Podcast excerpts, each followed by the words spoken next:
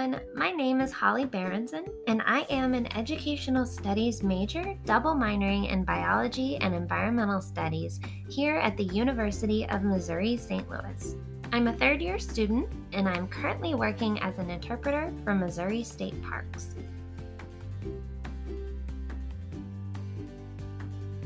This podcast series is called Wild About Interpretation, a student's perspective on learning interpretation, and this episode is called Making Learning Sticky. We all know that learning new things is a process, and sometimes getting new information to really stick in our minds can be challenging. So, today I want to discuss a great method on how to make things stick. But first, I should tell you what sticky learning is. Sticky learning is an abstract concept, but the main idea is, of course, to make the concepts you're talking about stick with the audience in a memorable way. The goals are to make your ideas have a lasting impact on your audience and to share the information in a way that will change your audience's behavior or opinions. The best way to achieve these goals is to use the success method. So, first, what is interpretation? The National Association for Interpretation, or NAI, defines interpretation as a mission based communication process that forges emotional and intellectual connections between the interests of the audience and the meanings inherent in the resource. So, in essence, interpreters connect visitors to important natural, cultural, and historical resources parks, aquariums, zoos, and anywhere else people come to learn about places. So, what does an interpreter do? The job of an interpreter is not just to teach, but to make what they're teaching about interesting and memorable. To do this, interpreters tell a lot of stories, and this is because it's easy to make a story stick. There's an interesting urban legend that has gone around for some time where a man is traveling and unknowingly is drugged and his kidney is stolen by a ring of kidney thieves.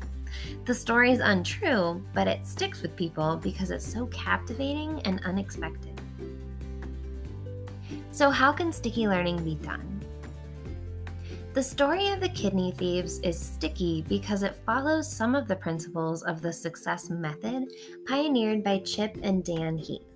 The success method is an acronym that represents the six elements a story or lesson needs in order to make the information stick. In the success method, the S stands for simple. Your story should be simplified to reflect the core message and the most important details. Too many main focuses can make the story hard to follow and less impactful. The U stands for unexpected. The goal is to grab the audience's attention with something they wouldn't expect and keep their attention by appealing to their curiosity. You want your audience to question what comes next. The first C stands for concrete. Your story should be well rounded and use an abundance of sensory language, Basically, your presentation should appeal to the audience's five senses.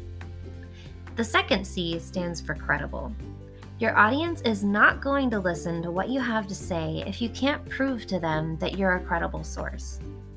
Presentations should have a variety of information from inside and outside sources that are easily observable and provable to your audience. The E stands for emotional. Ultimately, people care more about people rather than numbers and statistics, so your presentation should appeal emotionally to people's identity and self interests. The last letter, S, stands for stories. Stories are important to use to drive action through simulation and inspiration. Sharing a powerful story can help people see how an existing problem might change in the future.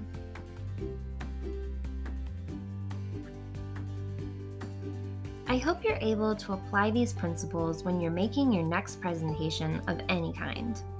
Making your presentations sticky ensures audience engagement and participation, but also ensures a positive and impactful takeaway.